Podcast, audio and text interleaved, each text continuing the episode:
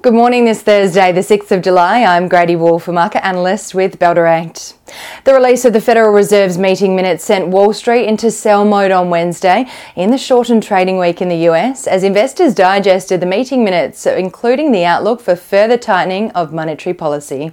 Also adding to the negative sentiment on Wall Street was data released on Wednesday morning showing that factory orders were weaker than expected in May.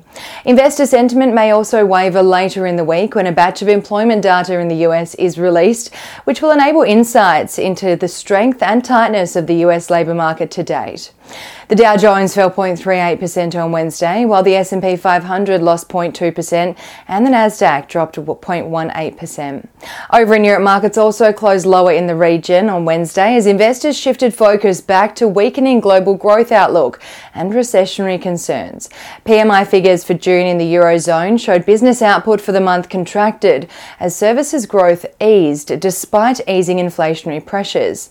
This, combined with China's services sector activity also slowing considerably, has investors worried about slowing global economic growth.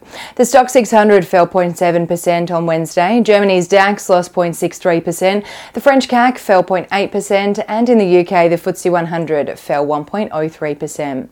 Now locally, the R B A rate pause-driven rally of Tuesday was very short-lived, as the key index closed zero point three five percent lower on Wednesday.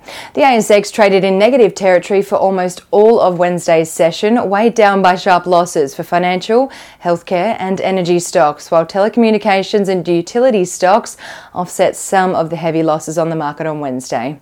C S L weighed down the healthcare sector, with the biotech giant losing zero point six three percent on Wednesday, while A M P took the biggest hit on the A S X two hundred, losing over six percent before entering a trading halt, as the Federal Court in Victoria ruled in favour of claimants against A M P in a class action known as the buyer of last resort proceedings. The winning stocks on the A S X two hundred on Wednesday were Elders adding four point eight percent, Bellevue Gold lifting four point zero nine percent and Seek rising three point nine percent. On the losing end, aside from A M P, Netwealth Group fell three point eight percent and Tealix Pharmaceuticals lost three point four percent. Overseas, China's latest Caixin manufacturing data released on Wednesday for June came in at fifty-three point nine points, which fell short of the forecasted fifty-six point five points and is a sharp decline from the fifty-seven point one points recorded in May, adding further concerns around China's overall economic recovery post-pandemic.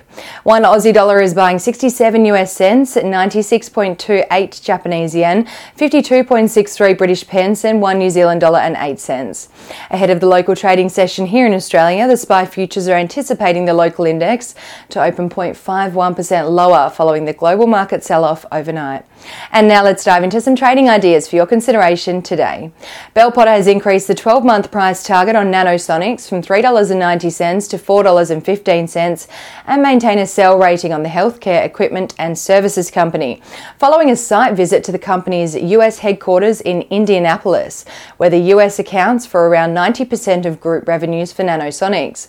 The key learning from the Bell Potter team visit was that Nanosonics' Trophon two device remains underpenetrated in many clients in the U S, in particular amongst former G E clients. Bell Potter maintains a sell rating as they believe the stock is full priced. However, the increase in the price target is based on revenue for F Y twenty-three, likely to be at the top end of guidance around forty-one percent, and gross revenue, gross margin in the range of seventy-nine, seventy-seven to seventy-nine percent. Sorry.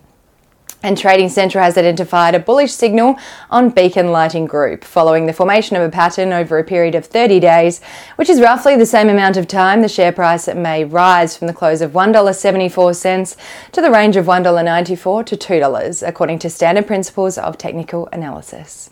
And that's all we have time for today. Have a terrific Thursday and happy investing.